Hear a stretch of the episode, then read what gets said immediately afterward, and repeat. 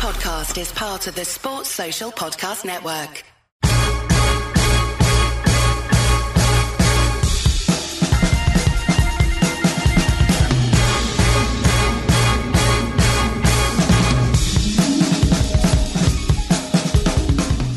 Hello, welcome to the Nat Coombs Show, Edge Rush. I'm Nat Coombs. He's Prop O, aka the Unders King of Plumpton, aka producer Ollie. But oh, in a little bit of a slide right now. Am I right? Am I right? Yeah, I mean, at, the one thing I was going to say coming into this is what we've learned um, throughout this series is that I tend to be a really good winner. um, you tend Yeah. to be a really good loser. Unfair. You tend to be a really good. No, no, I think you're really good at lo- in terms of like I think you handle losing really well. Oh, okay. Thanks, man. Yeah, I think you handle losing really well, but I think you're a terrible winner.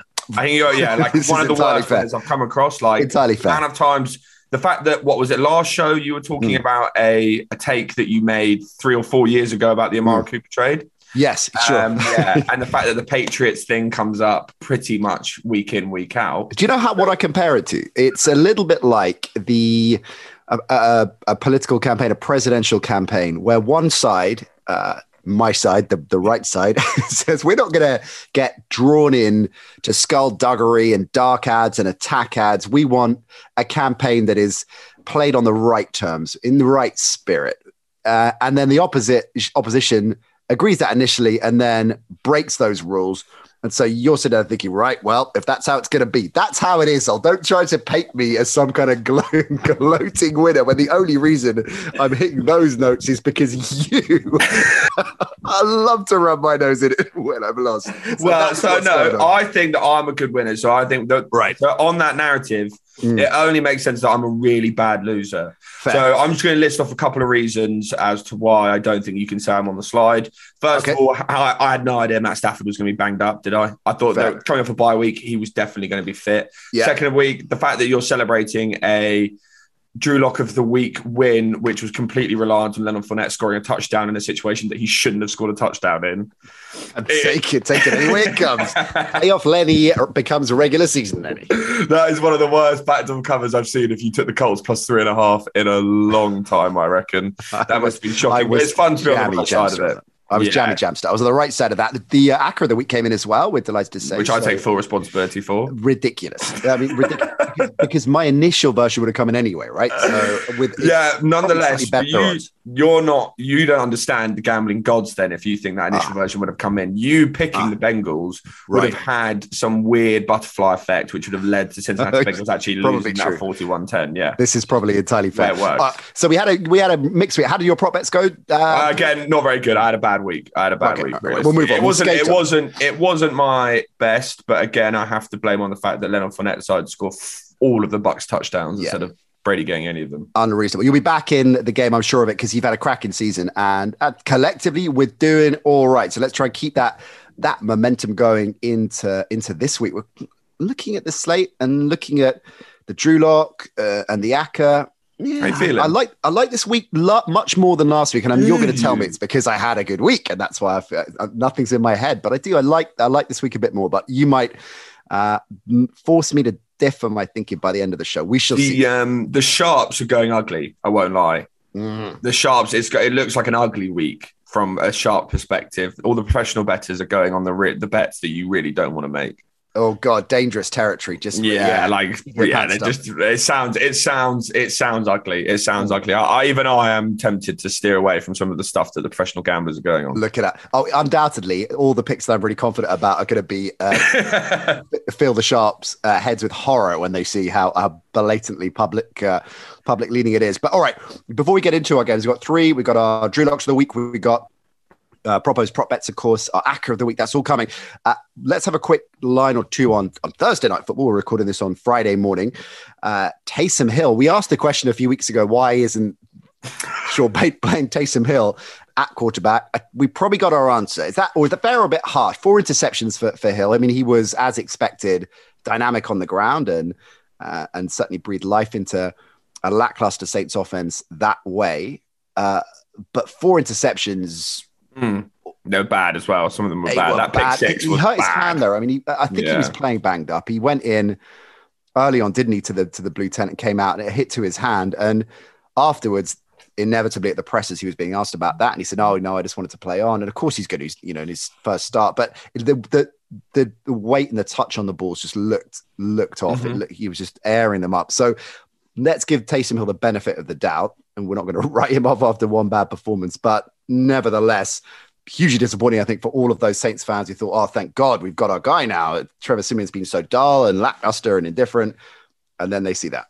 Yeah, and I think the one thing you have to take away from it though is the how like promising his performance on the ground was. Like he was, he is sensational with the Yeah. ball in his hands. It's just when he lets it go that he decides to look a little a bit, a minor little bit more frisky. Yeah, yeah, it's not. But as I. Mike, as our Mike told us all on the on the show only recently, you can't you can't succeed. I mean, I put that question to our Mike. Would he rather have a, a dual threat quarterback who isn't uh, necessarily prolific in terms of completion rate uh, and accuracy specifically, or have a, a Kirk Cousins type, uh, slightly unreconstructed older school pocket passer who can't do anything else but that? And Carson said he'd take the pocket passer uh, every time, or take the accuracy every time. And so I think that's going to be the key. Whether whether Hill is going to have enough with his arm, not necessarily to be a top ten quarterback with his arm, but good enough to be accurate and competent, and then underpin that with uh, you know with the the ground game. That's the fifth consecutive game the Saints have lost for the first time since Sean Payton's been head coach. incredible, incredible. And I think the sad thing for it was, I think one thing you had to give to Taysom Hill as well, he had a really banged up offensive line. He didn't have his two starting tackles. And you could see the pressure coming from Micah Parsons, especially, was incredible. So for what he did, I think you have to kind of put a asterisk next to it. And of course, it's his first week coming off a concussion, all of those different kinds of things. I, I think when we said we wanted to see more Taysom Hill, I don't know necessarily wanted to see that much Taysom Hill. I think you wanted to see a bit more when it was kind of Drew Brees, Taysom Hill kind of sharing the load a little bit, Taysom Hill Mm. coming in at certain situations. Trevor Siemian undoubtedly, I think, can probably complete passes better than Taysom Hill. But I Mm. think there was just moments, especially like in the red zone, where you'd rather have Taysom Hill in there to kind of give the defense an extra thing to think about, which Yeah. Trevor Siemian doesn't. The other thing that I think is interesting from taking from this game is that there is a list of quarterbacks you would feel like the Saints probably would have won this game with. I think from a coaching perspective, mm. I know Mike McCarthy was out, but I think Sean Payton really did dial up everything he possibly could to give his team the best opportunity to win. If they had Jameis Winston, do you not think they would have won this game? Well, they've had definitely had a, a much a much better chance. It's a really interesting point about what they do next year, whether whether they stick with Jameis or whether they try and delve into into the market. I mean, I guess as, as we've touched on a few times on on the show this season, it's the slimish pickings in the draft. Uh, and by the way, if you haven't checked out our college days, uh, Strand, then go do that because we look at a lot of NFL ready draft prospects that are coming through in the 2022 draft, and there's some good stuff on quarterbacks, uh, amongst other skill positions that Ben Isaacs, our resident college expert, uh, the sage like Ben Isaacs, uh, gets into on that. So it's not a great draft class. Uh, it's certainly compared to year on year, and the free agency market's interesting. It's boom or bust, right? As Mm. Greg Rosenthal was telling us on the show this week, you've got the Deshaun, possibly Russell Wilson, unlikely, but maybe Aaron Rodgers, because who the hell knows what's going on in his head from day to day. And so three elite uh, quarterbacks, and then mm, not a huge amount else, right? You got a lot of these, you know, middle of the road, lower third, lower quarter style jobbers, you know, and and I don't mean that patronizing. That's just that's just that you know the way they're they're at in in the pecking order. So I wonder if the Saints think, well, actually, unless we can get one of those three, we're probably better off with Jameis next year. And what do you think? I think they probably are better off with Jameis next year. And I think the way they saw, I think it was Greg Rosenthal who um, tweeted actually yesterday about it's incredible how the Saints team has what beaten like the Bucs, the Packers, and Yeah. the Patriots by like a combined hundred and something to three points. And I think when you've got Sean Payton and the level of talent this team has up front, both on the defensive side of the ball with the likes of Cameron Jordan and the other side of the ball. They were missing them last night, but they've got some of the one of the best defensive lines in the game. They've Right. also got Alvin Kamara. You would expect that he's not necessarily going to be this banged up next season as well. Mm-hmm. You would hope that he gets rested and we see more of him next season. I think when you look at that, I think they can win with Jameis Winston. I think they can certainly be a playoff team. And then I think what you can do is look to build in drafts to come or if potentially another free agent becomes available. They definitely don't Mm. have enough cap space to go after someone like Matt Ryan or Aaron Rodgers or Mm. Um, or maybe Ben Roethlisberger. You never know; they're going to go after at this point. ben Imagine, but no, I think that's, that's a hot thing. take. Yeah, exactly. I think Jameis Winston probably is the guy going forward. I think he proved that. I think Sean Payton, mm. the longer he stays with Sean Payton and this Saints organization, the better Jameis Winston will get, and the more his mistakes will be eradicated. The other thing I was just going to point out from last night. Now, I mean, I know this drum gets banged pretty much week on week, but Micah Parsons is doing sensational things for this Dallas Cowboys team. Mm. And ESPN Stats and Info posted last night Micah Parsons is the first player with 70 tackles and 10 sacks through his team's first 12 games since James Harrison in 2010. So that's great Oof. company to be with. And he's also on pace for over 100 tackles and 14 sacks this season. The last player to do both was Bruce Smith in 1993. Wow. wow it's incredible what Micah Parsons is being able to do. And the other player I think you have to give props to from last night at what point do we start asking the question whether Tony Pollard should be sort of well, yeah. getting more snaps than Ezekiel Elliott? Do you know well, what I mean? I think Zeke's definitely. Then I think they made the point in comms as well, but he's not. He's not right. I mean, no, I know. But Tony right. Pollard is. It's not anything against Zeke. That's not my. That's not my. No, point. no, sure. I, I get it's it. More I, Tony Pollard is just looks like one of the better running backs in this league. They're different styles, which I think actually was was the key to the success of the ground game early on this season, right? And I, and I like that. The, the, again, something we talked about on the show this week. I think it might, yeah, I think it was with Greg, right, uh, on uh, yesterday's show that the uh, the Patriots in particular, we had a laugh because they seem to be progressing to having seven or eight different running backs uh, on the roster, and each one has a different style, a different approach. And, yeah.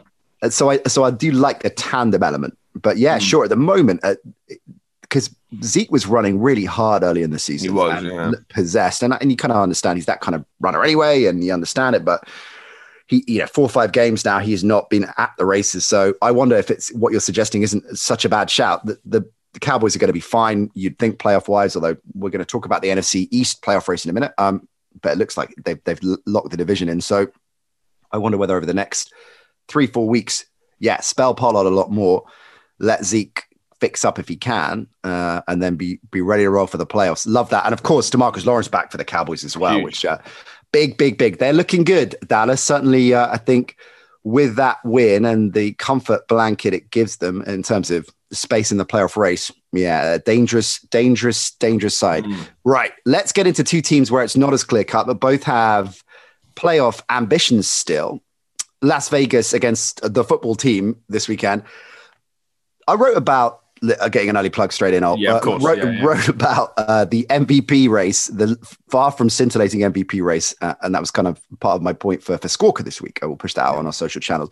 And a name that I omitted because I couldn't put everyone in. The the premise of the article, I guess, was it's like the much of the playoff race, super condensed. There isn't really a clear cut leader or leaders. I know Brady and, and Rodgers are probably the de facto favorites, but it's not hmm. a cakewalk for either, right? No talked about why running backs never win, should they win, yada yada. I didn't put Derek Carr's name on the list, and I wonder if that is remiss of me. I wonder if Carr could be in the MVP race. I think that um, I think that Simmons was was suggesting this on his show, so maybe that's where the seed got planted. But I, I, actually, I think one of Simmons' guests suggested it to him, and he dismissed it, saying something like other players take the Mickey out of Derek Carr. But I I wonder if Carr could put a run together and, and be in the race.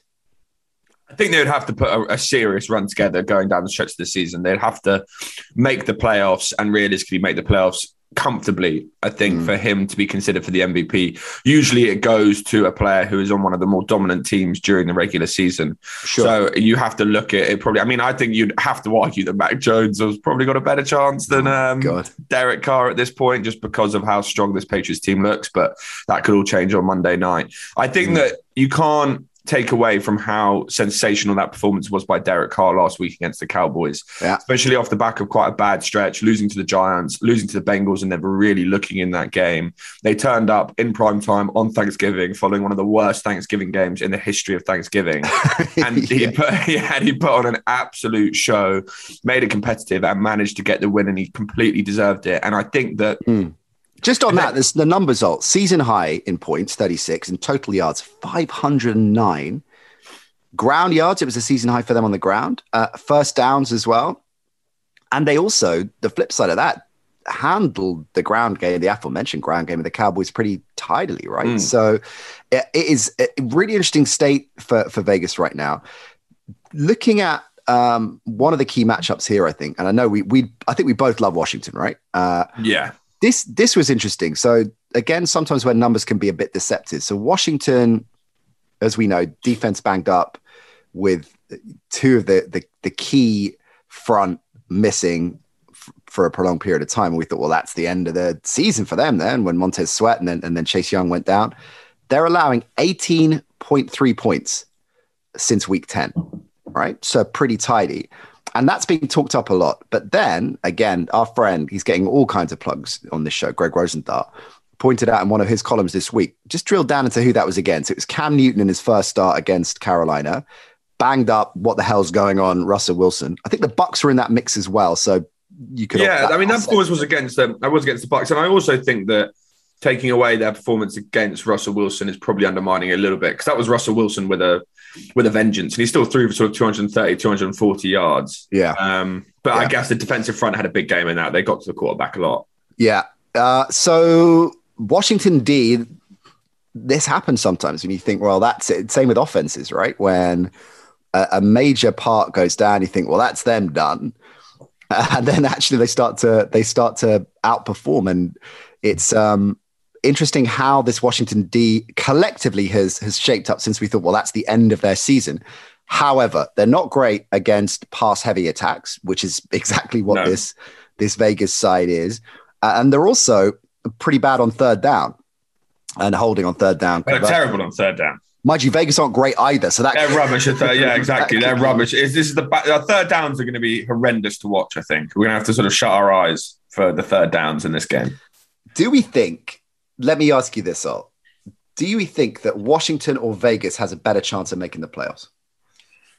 Oh, that is a great question. I think the only reason why you would have to say that Washington do mm. is because of the schedule and the competition around them. It's just right. purely based on the, the conference and the division they're in. Because they're Raiders, playing mainly the East, aren't they, for the rest yeah, of the run Pretty exactly. Much. Yeah, they're pretty much playing the re- the East for the rest of the run in, and I would back them to kind of gain more wins that they'll need to to get into the NFC wildcard spot, which is undoubtedly going to be less wins than what mm. you need to to get an AFC wildcard spot, especially with two teams that we're talking about um, in the mm. Cincinnati Bengals and LA Chargers soon. I think it's just going to be much more difficult for this Raiders team to get in there, especially when they're going up against Chargers, Broncos, Chiefs, compared to going up against the Giants it's yeah. just going to be much easier for this Washington football team. I also really do like what this Washington football like. I think this Washington football team for me, I had to really force myself, and thankfully I did.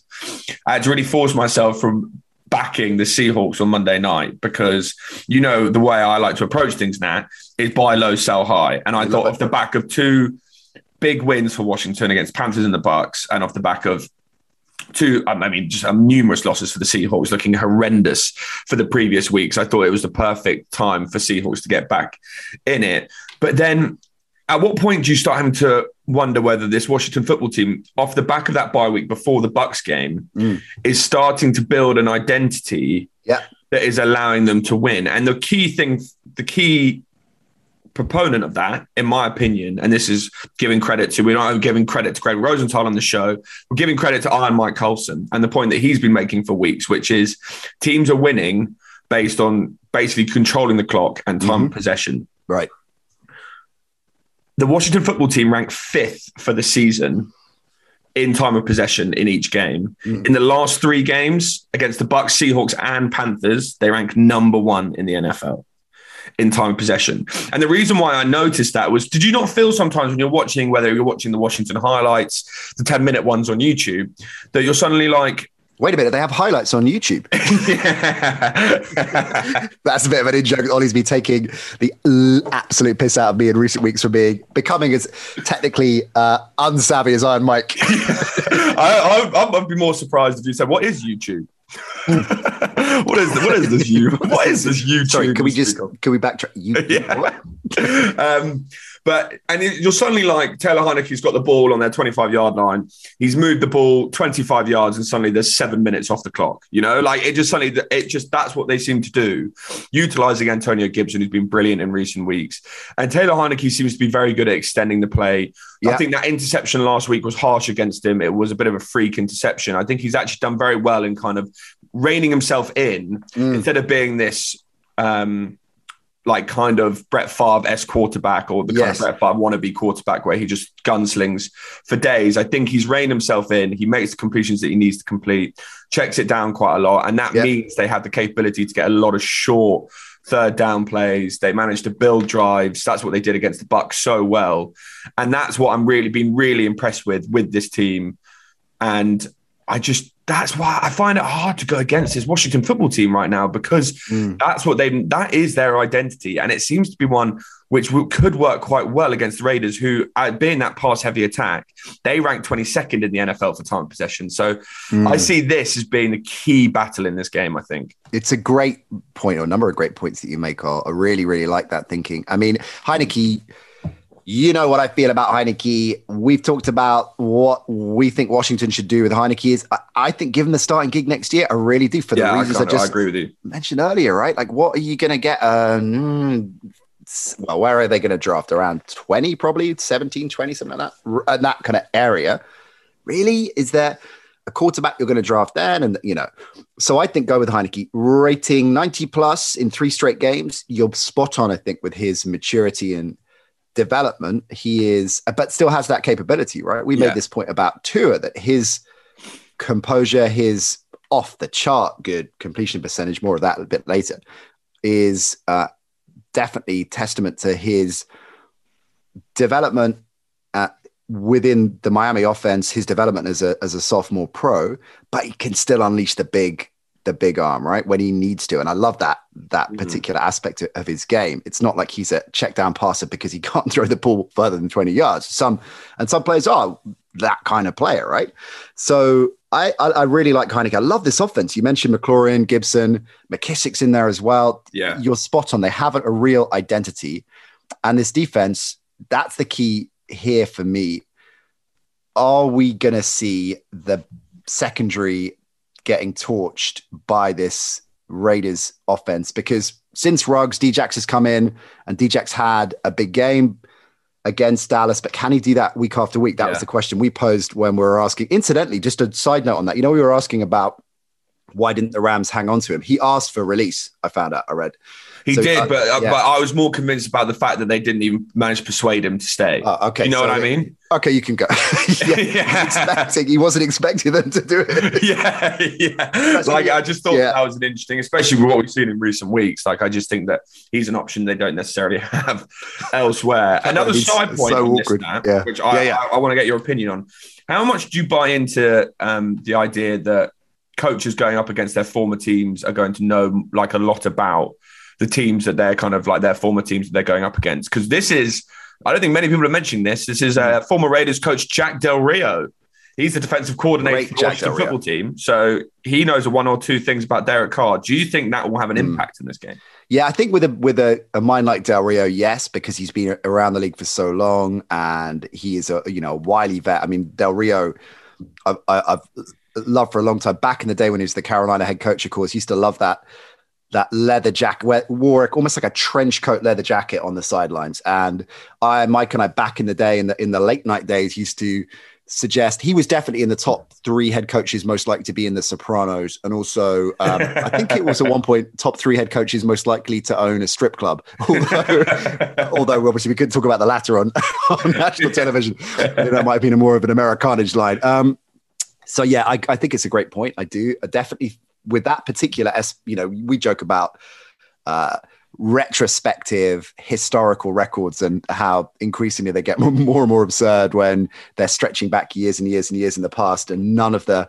protagonists involved in that game or very few are involved in this game. But this is slightly different i think when you're talking about a defensive coordinator with the sharps that an experience that del rio has up against a quarterback that he knows well. So knows what uh, how he could potentially outbox him and out duel him in terms of looks. It depends a lot on on the quarterback, of course, and I think we saw this, for example, um, the Patriots Rams Super Bowl was a great example of this. That Goff was just totally flummoxed by by Belichick. Not that they had a connection of this way, but the way that he just completely confused him throughout the course of the game. I don't think that uh, that's going to apply here in terms of the levels of experience are very different on the quarterback side as well. But it's a good point, and it certainly should be considered. So, look, what's the line on this? Uh, and are you leaning one way or the other? So the line has moved down overnight now. The line has moved down from Vegas being favored by two and a half at home to Vegas being favored by one and a half, which I think is interesting. I think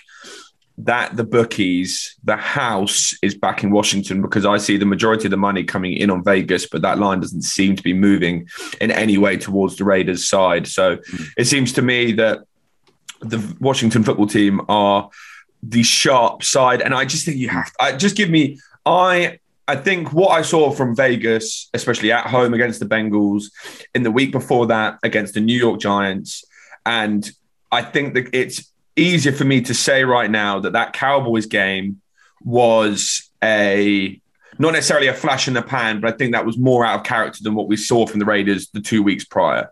Mm. I think they really built up to that game against the Cowboys. I think that was almost their Super Bowl at this point, and I think this could be a letdown spot for them. Whereas I think the Washington football team have been able to establish this identity. If you're going to give me a team, I think it's a hard game to call. It'd be a good game to watch. I'm looking yeah. forward to it. The reason I, I would love the over in pretty much every situation, we talked about everything here in terms of defenses, the Washington offense, but at the same time, Washington have been going under frequently in the past recent weeks because of the fact that they just take up so much time on the clock with their drives. Like they can put up seven points in one quarter, but they'll take up that whole quarter for the drive. Mm. So that's the reason why I can't stay. I can't go heavy on the over. So I think you're going to have to give me Washington here with the points plus one and a half. Yeah. Okay. I God, I'm torn on this one. I mean, I'm I. I'm torn it's tough. because it, it is tough. Yeah. You could see you could see very different um, sort of like I think identities of each team, if that yeah, makes sense. It does. Yeah, it does. They're exactly like you know. Will Djax go off again against his old team? Of course, we haven't made that point. That uh, although Djax has had about eleven teams. So yeah, I was about to say he does that every week. no, he? but yeah, you know, he had a he had a good run in Washington back in the back in the day. Waller, uh, his injury is huge. Is, is, key, right? He missed practice again yesterday, I think. So keep an eye on him, and I and I think that, that I think he's going to be. It looks like he's trending towards being out, and I think that is mm. massive. That means Foster Moreau is going to have a big, big role in this game because one aspect of the defense, which is particularly bad for Washington, is their linebackers. So Waller would have absolutely feasted. So they need Moreau to step up. Yeah, uh, Moreau, of course, in Prop O's top 10 uh, power rankings of favoritely named NFL players. Um, tight ends, specifically. Oh, just tight ends. It's just tight ends. yeah. he must be top five then. Uh, no, I could do 10. You can do 10. I bet you could. I want to hear that. That's an off season show. Uh, you know, my heart goes with Vegas because they are a team. I know it was you know, I, I, love and I, I I'm a big Derek Carr fan and have been for uh, much of his career for for many, many reasons. And I, I, I love the fact he's having this kind of season and the adversity they've dealt with. He's a class act, and I think he's a much better player than many people give him credit for. But the logic, my head is going Washington here. Heart is saying Vegas, head Washington. It's a dangerous spot. I think. I think if Waller's out, I will definitely take Washington. Mm-hmm. I think if Waller's in, then for me it's a coin flip. So for me, it'll be a game where I might just go on instinct and have a bit of fun and, and be very careful about uh, the level of fun I have on that. Yes. But it'll be a really fascinating game to watch and looking forward to it. All right, next up, Bengals Chargers. Oh. Joe Burrow versus Justin Herbert because we love a quarterback battle. You're an obvious Bengalista and are going to answer this question, Joe Burrow. So I was thinking, well, I was going to ask you this. I thought, well, obviously, Ollie's going to answer Joe Burrow. So I asked myself the question: If I started, my favorite question, an NFL Your dream podcast, isn't tomorrow, it? just me. That is Mike's dream podcast. it's the Mike Carlson show with Mike Carlson. the um, if I started a uh, a franchise tomorrow, would I take Burrow or Herbert? I mean, I'm actually. Let me ask you. I mean, you're going to take Burrow because you're taking. Yeah, I have to take. It's it's it's really interesting, isn't it? I mean, it's a great question. I remember Will Gavin of Talk Sport uh, coming up to me.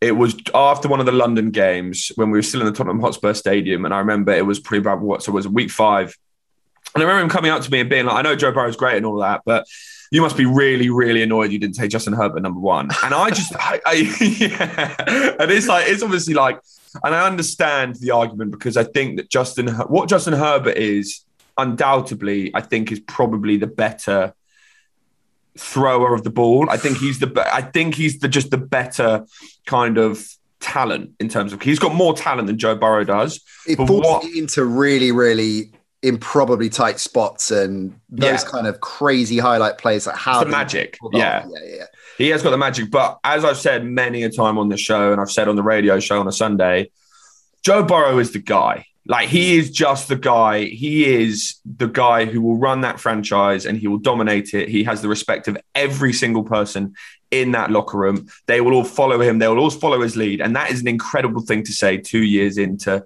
right. his career, especially with a team that is actually got a lot of new pieces on it this season. Right. A lot of new pieces. And I think when you see, like, oh, I can't, there's few fewer things that I think I've loved in sport than watching Joe Burrow getting absolute, like getting tangled, thrown about by TJ Watt. And all he was doing was just watching the play ahead. Do you yes, know what I mean? Like, yeah, he's obviously yeah, yeah, he's getting effectively intimidated and thrown about by one of the most feared players in this league in TJ Watt, and he couldn't care less. He honestly couldn't care less, and he was happy to do it. And he gets straight back up, and he doesn't look in any way rattled, and he goes on to basically carry the team where he didn't he actually managed the team to a performance and that's a great always, point if you want to put that in in context listeners if you remember earlier on in the season when poor chris boswell got, got the kicker yeah. got, got taken out and that's what we would all look and feel like and react when something like that is happening. So this, that's what us mere mortals in a situation like that. And you're right, he's just Matrix star dealing with. Have you seen the Matrix? Oh, it's a film that was yeah, of course. I, I, love the Matrix. I love the Matrix. It's, yeah, this, it's a great point. Burrow is just unfazable, and that's something yeah. that I particularly like in what in any quarterback, but young quarterbacks. Mahomes was pretty much from day one. And maybe that's because he benefited from resting his heels and cooling his jets a little bit and learning from Alex Smith and all of that narrative. But nevertheless, Mahomes, when he came in the first couple of weeks as a starter, slinging it around and just looked like he was had been here forever, mm. you know. And Burrow definitely has that vibe for sure. I'm not saying Herbert doesn't, incidentally, but no. Burrow has it uh, in a, in a, a very apparent way. And I I abs- I mean, my answer is Burrow on this, and this is uh, not a slight on Herbert. I I was down. Yeah, I thought you'd like that. I was down on Herbert before when he was drafted, but that is always asterisks with, as I always say, how much do you really know about the college game unless you're yeah. following, following it Ben Isaac style? So it was. Uh, it was there was the caveat that looking at the, the games I'd watched live, the highlight reels, we did that draft live, of course. So you know the prep you do for for that phase of the season or the off season and, and everything else, sure, but that there's only a limit until you start seeing him playing, and, and it was very clear. I was way off. I thought he was the, based on what I'd looked at, was had the danger of being that Christian Ponder type player that just kind of jobs around for a bit and then then bounces out. Mm. Of course, I was horribly wrong on that. And but at the same time, I think everybody was getting a little bit carried away at the start of this season with Herbert's amazing. He's the real deal. He's by far the best player in that because he was playing particularly well. And I know that there are other reasons why the, the Chargers have gone on this. What they've lost five and six or something crazy. Anyway, they, well, they, they failed to cover five or six, but they are um, they're in a real. They haven't covered since October 10th. October 10th, blind. Yeah, they pushed and once, but they've co- they haven't covered since October 10th. His defense is terrible, particularly the run D. Yeah, they're yeah. allowing 30 whatever points to get 31 points a game. So like I get he's not getting a huge amount of help, uh, and that is reason why we're seeing this Jekyll and Hyde style performance. But yeah, a close call. But I would take I would take Burrow. I just love the way I love the moxie. I love the way he has it out. And maybe I'm having my head turned by this brilliantly effervescent Bengals offense, which I I think the Bengals are becoming my my. Am I allowed a second team? All the Bengals. Are I mean, yeah. If they're the Bengals, you're you're definitely allowed a second. Joint team. second, the Bengals and the Raiders. I just love. I just look. I love airing it out, just a, a 74 yard smash just to square things up, that kind of stuff. And uh, the receiving corps underpinned by Mixon, Burrow's balling. Defense is underrated. Love it. Love the Bengals right now. So, it's hard. It's really hard not to love the Bengals. And I've obviously been someone, it's, it's always hard as a Bengals fan to really buy into what you're seeing because you're so used yeah. to um, perennial failure that like yeah. we've seen for the past two seasons. But yeah. at the same time, and I've said it on this show, and I think I have to take something back here, which is you've got to give a lot of credit to Zac Taylor as well, which I have been very much critical of Zac Taylor from what we've seen in previous seasons. Yeah, yeah. Play calling. I, I, I have to take that. But the one thing I've always said about him, which has been no more apparent this season, is that what he's clearly really, really good at is creating, uh, like creating a very significant and high team morale. Yeah. And bringing this team together and having everyone on the same page. And that is what you can see with this team. And that was depicted beautifully by what we've seen from Ja'Marr Chase in the past couple of weeks. We haven't seen explosive fireworks from Ja'Marr Chase. We haven't seen large amounts of receiving yards. He's actually had two quiet weeks. But what we have seen is some incredible blocking to mm. open up spaces for Joe Mixon and Ja'Marr yeah. Chase following plays all the way down to the goal line to commit to blocks to give space to his other teammates. Ja'Marr Chase was inevitably going to to get double teamed, and teams were going to try and work this guy out because of how explosive he was early doors. And all that has allowed is someone like Tee Higgins to go for over 100 yards and a touchdown last week because all the attention is now on Ja'Marr Chase or Joe Mixon because teams are having to put more teams in the back, uh, more players in the backfield to account for Ja'Marr Chase and what right. he can do, especially with his connection for Joe Burrow. And that is where I think this team looks so promising going forward. Is it feels like everyone is on the same page and everyone is happy for everyone else to feast. Mm. It's not about that star power. It's not about everyone like I'm going to get my my fix. It's about the team is going to win, and that is yeah. the most important thing. You know, I know you probably don't remember much of the early, uh, well, the Carson Palmer era, really, and because mm. you know you, you you became a Bengals fan probably at the tail end of that, or Carson Palmer. Yeah, it was, it was it was basically at the tail end of that. Yeah. So the early era Palmer and then the mid era Palmer, the Bengals are perennial playoff contenders despite the dysfunction around the franchise. And you know, Marv Lewis was a brilliant head coach given you know, I think one of the more underrated head coaches mm. of, of, of, the last 20, 30 years, given the budgets he had to deal with, the dysfunction off the field. And there no are parallels. Facility. yeah. yeah. Don't worry about trading. Uh, the, the parallels are there, definitely, because you had uh, Ocho Cinco, of course, Chad Johnson, TJ, mm. Palmer, I think, in Burrow. There are a number of, they're not the same quarterback, but there are a lot of parallels really in terms of yeah. how they play. And even just in terms of their status, you know, Palmer was Uh, going deep diving way back to the that vintage 80s and 90s era where you had Montana and Jim Kelly and Marino, you had a, a, quarterback for the Jets called Ken O'Brien, and he went in the same draft, the first round draft. And O'Brien was a baller, you know, and the Jets were a, good side then, but he was a little bit unlucky because of the shadow that was cast from you know, three of the all-time great players around him, right? And Palmer, not dissimilar situation. You had Brady and Manning and uh, you know, even Rivers, you know, coming up and Roethlisberger and players like that, that, that uh, Rodgers coming through, that were winning Super Bowls as well, which I think Palmer's r- reputation and credibility suffered a little bit, but he was a great player. I mean, I would say almost always a top five quarterback when he was when he was fit. He hurt his knee really badly and he never really recovered there. But the the parallels for me are, are, are, are clear, and that style of offense was electric to watch as well. And I think that there is a definite, if not conscious, but certainly coincidental recreation of that, a recreation of that, and a joy to watch the Bengals right now. Where are you going on this, though? So give us the line, and the Bengals so are favorite, favorites, presumably.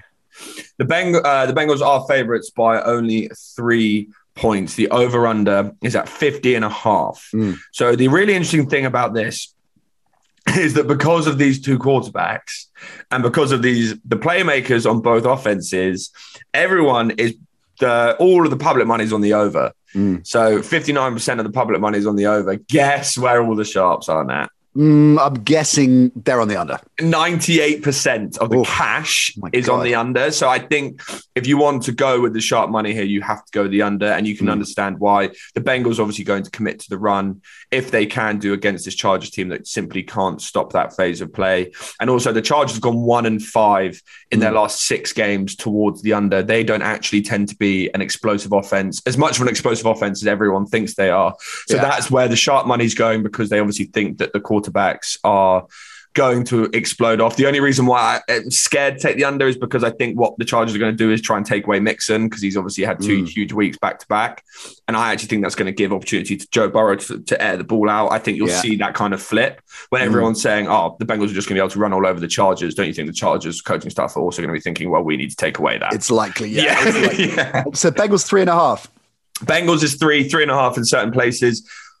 Oh, I mean, I, I, I think the Bengals are the best. I think the Bengals are definitely the better team since the bye week. They really impressed me, especially defensively. Mm. They they've stirred up chaos recently. They have five sacks, eleven QB hits, three interceptions, and two fumble recoveries. Trey Hendrickson, what a signing he was in free agency, a sack in nine of the eleven games this season.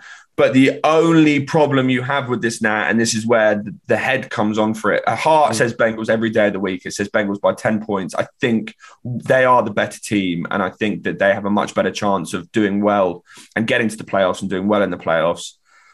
But it just feels like a classic letdown spot, doesn't it? Off the back of a massive divisional week last week, I Yeah. think this game might be quite close. I think I- it I- might be quite cagey. I agree with you, but three at home is basically saying we play this on a neutral field. Yeah, but Chargers is every they're Chargers on the neutral field every week because they don't have Yeah. a home stadium. That's true, but this is in Cincy, right? No, but I'm saying that, but it's like they. It doesn't matter which you, the Chargers don't get affected either way. Oh, don't I see. Okay, right. Yeah, Yeah. it doesn't really matter wherever they're playing. It's the same thing. But Yeah. but it's but it's more, I guess, what the line the line makers are suggesting here. And I don't think, for the reasons you know you said in particular with regards to form, I don't think it is an even matchup. I, this is one of my fa- mm, I was about to say favorite, certainly stronger leanings of the week is taking the Bengals three. If it stays at three, which I know is a dangerous line anyway, but at least you know the, there's the option for the push there. Three and a half, it gets a little bit messy for me, but three, and I'm, uh, I'm looking around at the moment as we were talking, and quite a few, quite a few books have it at three. I would, I would, I would look at the Bengals. I think I'm going to take the Bengals at three. If it doesn't go up, I think I'll take that. Uh, if you take the Bengals, I'll take the Bengals. You're All hot right. right. now. I'm riding. I'm riding the Nat Coombs train. Let's do it. Let's Yeah. ride that into signal failure. just outside of Ohio. Uh, all right, we have got uh, to rattle through. So I tell you what, we uh, have got our Drew Locks of the week. We've got our of the week as well. The Prop O prop bets. There's one more game you wanted to talk about in particular, Al, that I have done next to no prep on. yeah, it's So- an interesting one. I think uh, basically what I wanted to concede here, Nat, with we're going to talk about the Arizona going against the Chicago Bears. right. in Chicago. Um, Arizona currently laying seven and a half points. The over under, don't know what happened overnight, but it's gone from 45 and a half to 43 and a half. And do you know what I love about um, gambling that or gamblers is that before I was looking at this and when I was at 45 and a half, 44 and a half, all of the cash was on the under. One point or two points. And suddenly 98% of the cash is on the over. Do you know what I mean? They're like, oh, now all the value's there. That one point has changed everything. It has dramatically. The world is different. I see it now. It's definitely going to go over. But that made me laugh this morning when I saw that. Love that. I, I think it's obviously this game is completely dependent on who plays. Are we going to see Kyler Murray and are we going to see DeAndre Hopkins? Right now, it's trending towards that direction, which I think if you do, you'll see a lot of the public money coming in on Arizona. Mm. And I think that uh, depending where Dalton fields, I don't think you see that much of a difference. I have a question for you, Nat, which I think will define this game in terms of whether we see if we see Murray and Hopkins. We've seen this season in particular with what we've seen from Russell Wilson, Aaron Rodgers coming back after um, his COVID layoff. Do you think there's rust? Do you think there's like rust on quarterbacks after injuries? Do you think you sh- it's a smart play to fade a quarterback Mm. coming off back off an injury? Oh, love that question. Yes, probably. I'm Yeah. sure some wiser men than us have done. Mind you, you love your stats, as we know. You're neck deep in stats and charts and graphs, but I'm sure that someone has probably done some analysis on. And, and look, it's difficult because you've got to adjust it to uh, the opposition for starters and and everything else. But I I think that's an entirely logical spot to take. I guess depends on the injury. Was it on a throwing hand? If it was, uh, you know, a, a mobility injury for a dual threat quarterback, all of, all of those things for sure. But yeah, interesting take at that. I think I would be reluctant to, you know, there are certain spots, right, that you think, you know, Belichick versus a year one to three quarterback. Yeah, yeah and, uh, take it blindly. Yeah. Andy Reid off a bye week. And I think, yeah, quarterback off a prolonged injury. So, you know, two, three weeks minimum. Yeah, maybe fading is the right is the right play. I think it's interesting as well, and I think I have to before I say what, where I'm going to go with this. I think it's I have to admit uh, I have to concede defeat on my criticism of Cliff Kingsbury and my criticism of the Arizona Cardinals because I have probably been one of their bigger doubters throughout yeah. the season. I still don't necessarily think that they will, in the same way that Shane Vereen has said many a time on the show. I think Shane Vereen hates them all. He hates. Yeah, them. I know. Yeah, he's not a fan, but I just think that I don't know how deep they can go just because of the lack of playoff experience they have in their team, especially without JJ Watt. But yeah, the one thing you have to give them credit for is they have handled this season better than any other team for sure. Yeah. The way they have handled Kyler Murray and DeAndre Hopkins' injury, the way they have still managed to win without them, the way Colt McCoy has managed to play against tough opposition. You can't really give anyone else credit apart from obviously Colt McCoy, but also this coaching staff. And I thought that this team was Kyler Murray, Kyler Murray, Kyler Murray at the beginning of the season. But no, they, all I've seen so far is that they can actually win without him. And what Vance Joseph has managed to do with his defense deserves bounds and bounds of credit because I thought coming into this season that they had one of the weaker secondaries. But Byron Murphy and Budda Baker have just been absolutely sensational, carried this team, five interceptions combined for both of them. Mm. Marcus Golden and Chandler Parsons both deserve to be in the conversation for t- Defensive Player of the Year. The Arizona Cardinals are brilliant, but the sharp money hilariously, I think is probably they're going to take the the Chicago Bears just because it's yeah. Chicago at home. Arizona yeah. Cardinals, you don't really know what you're going to get from Kyler Murray coming back off the injury. They're laying, you're getting more than a touchdown with the Bears at home. It's going to be horrendous. What weather. is the line? Is it eight and a half? So it's seven and a half. Seven and a half. But the money's all been weather, coming in on Arizona yeah, at certain weather. points and all the tickets. But the the line hasn't really moved in Arizona's way. I just think that you'll see a really ugly game of football that Chicago Bears might get back to covering.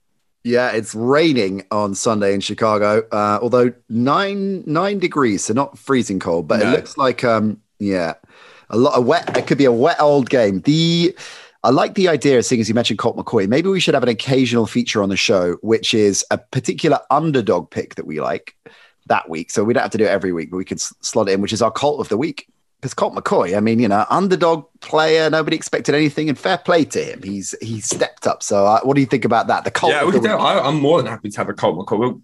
We're Colt building McCoy. quite the backup quarterback feature list here.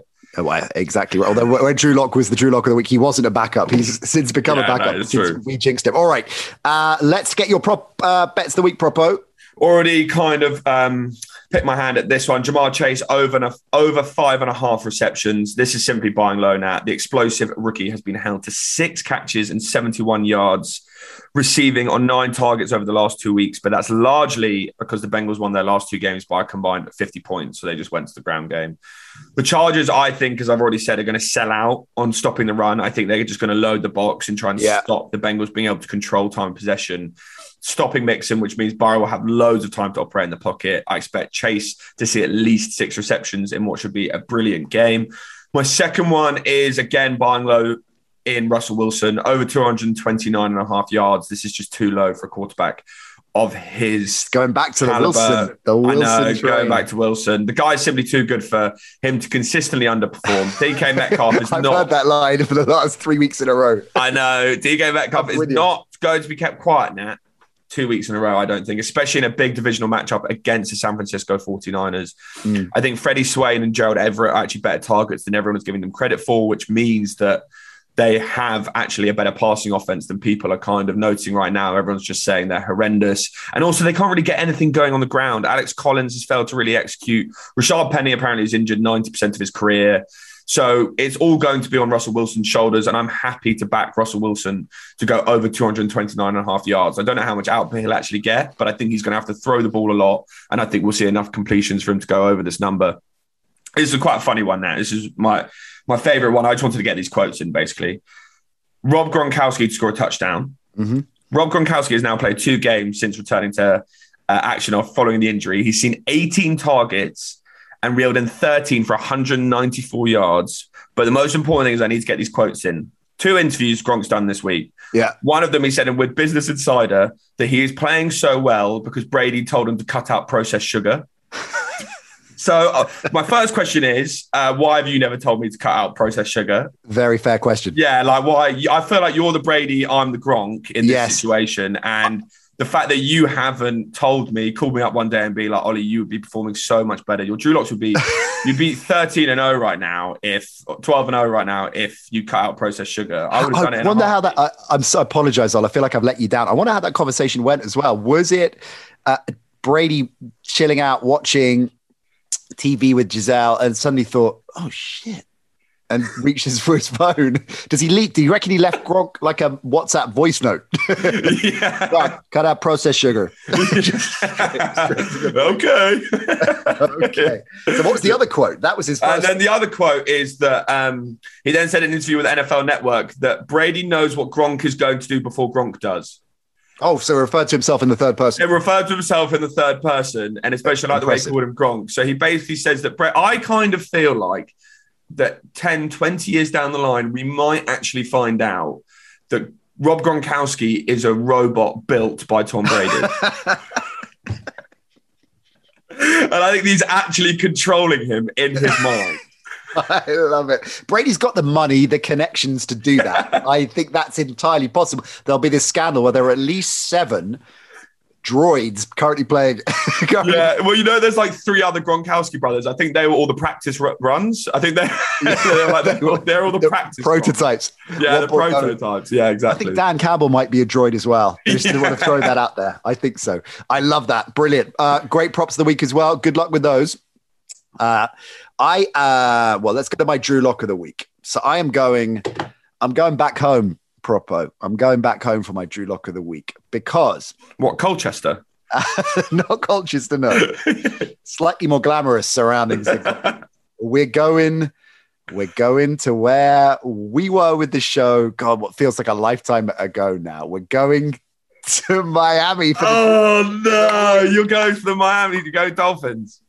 I love the Dolphins in this spot. Dolphins Giants, incidentally, uh, is the line I'm talking about. We talk about the number. Well, minus two and a half right now, so it's under that magic three. Tua, check this out. This this stat all is courtesy of Pro Football Network.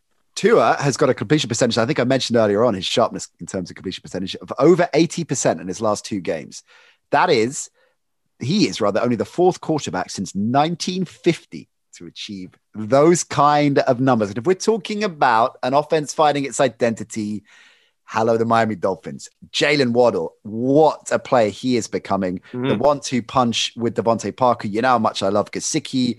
The ground games, nah, it's okay, but Gaskin can turn it on. But it's the defensive balance that the Dolphins have found in recent weeks. What was driving Coach Flores mad when he came over here and we talked to him. That's what he was saying. It was the details. It's not like these players are suddenly uh, fallen off the cliff. They're just not executing properly. And collectively, too much lack of attention to detail was creating these minor errors that were building up into major, major problems. They were banged up as well. They were banged up when they came over here. They were, don't forget, the secondary in particular has not been altogether helpful for a lot of the season. Uh, I think it's a reach that we got into this on one of the shows earlier this week that they're a playoff side, but their run in's quite kind to them.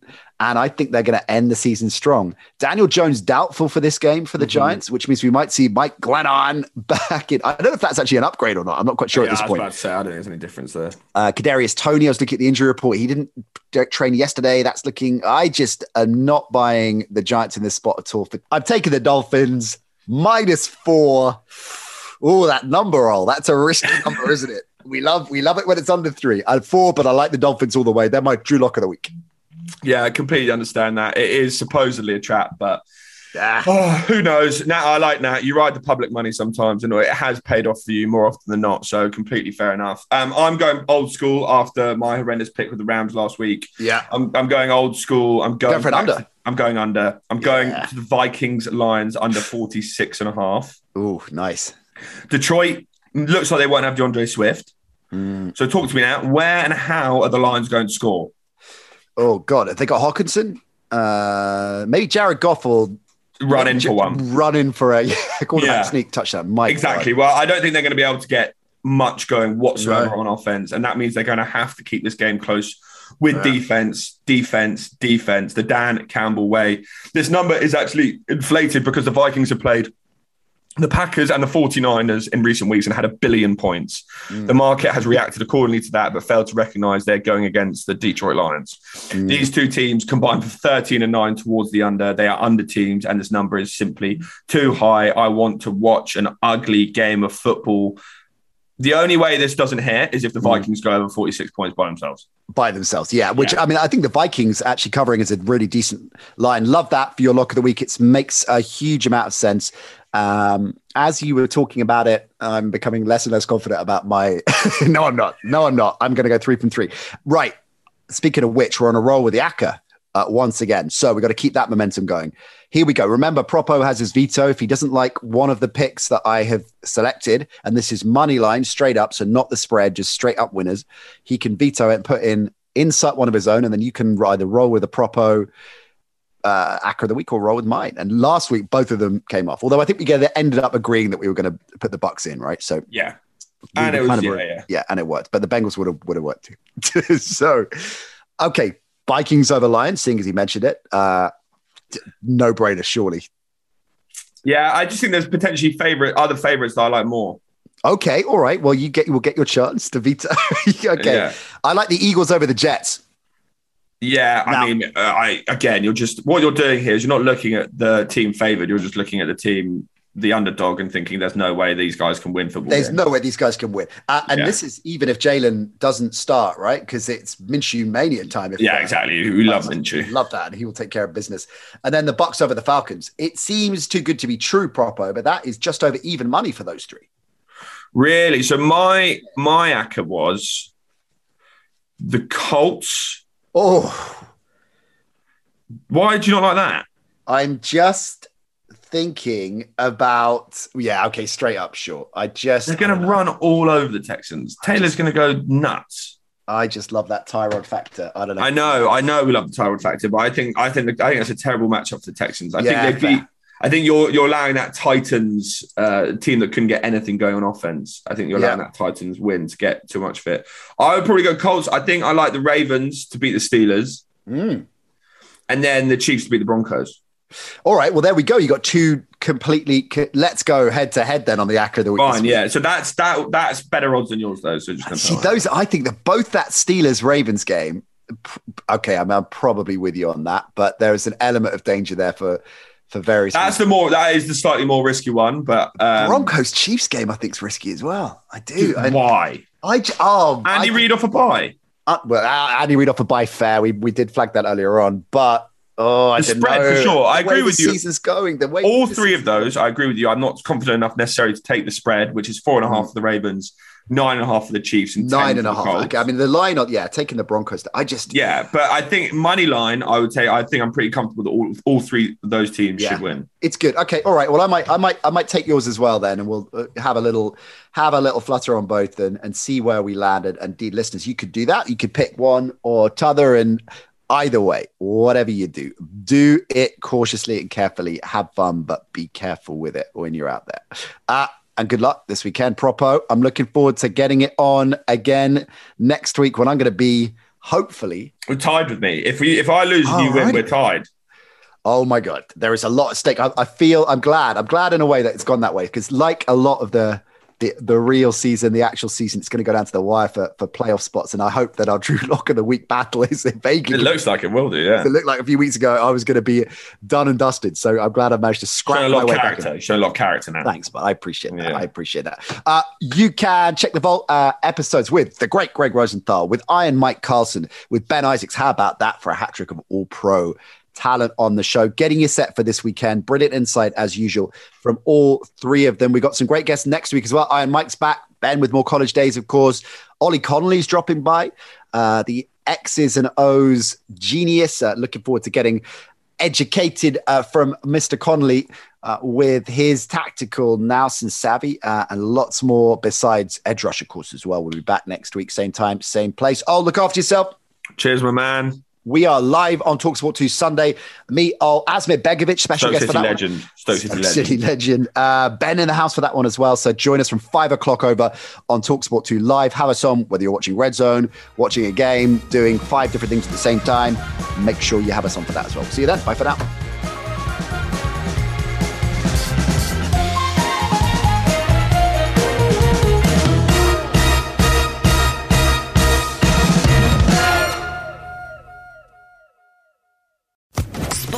Podcast Network.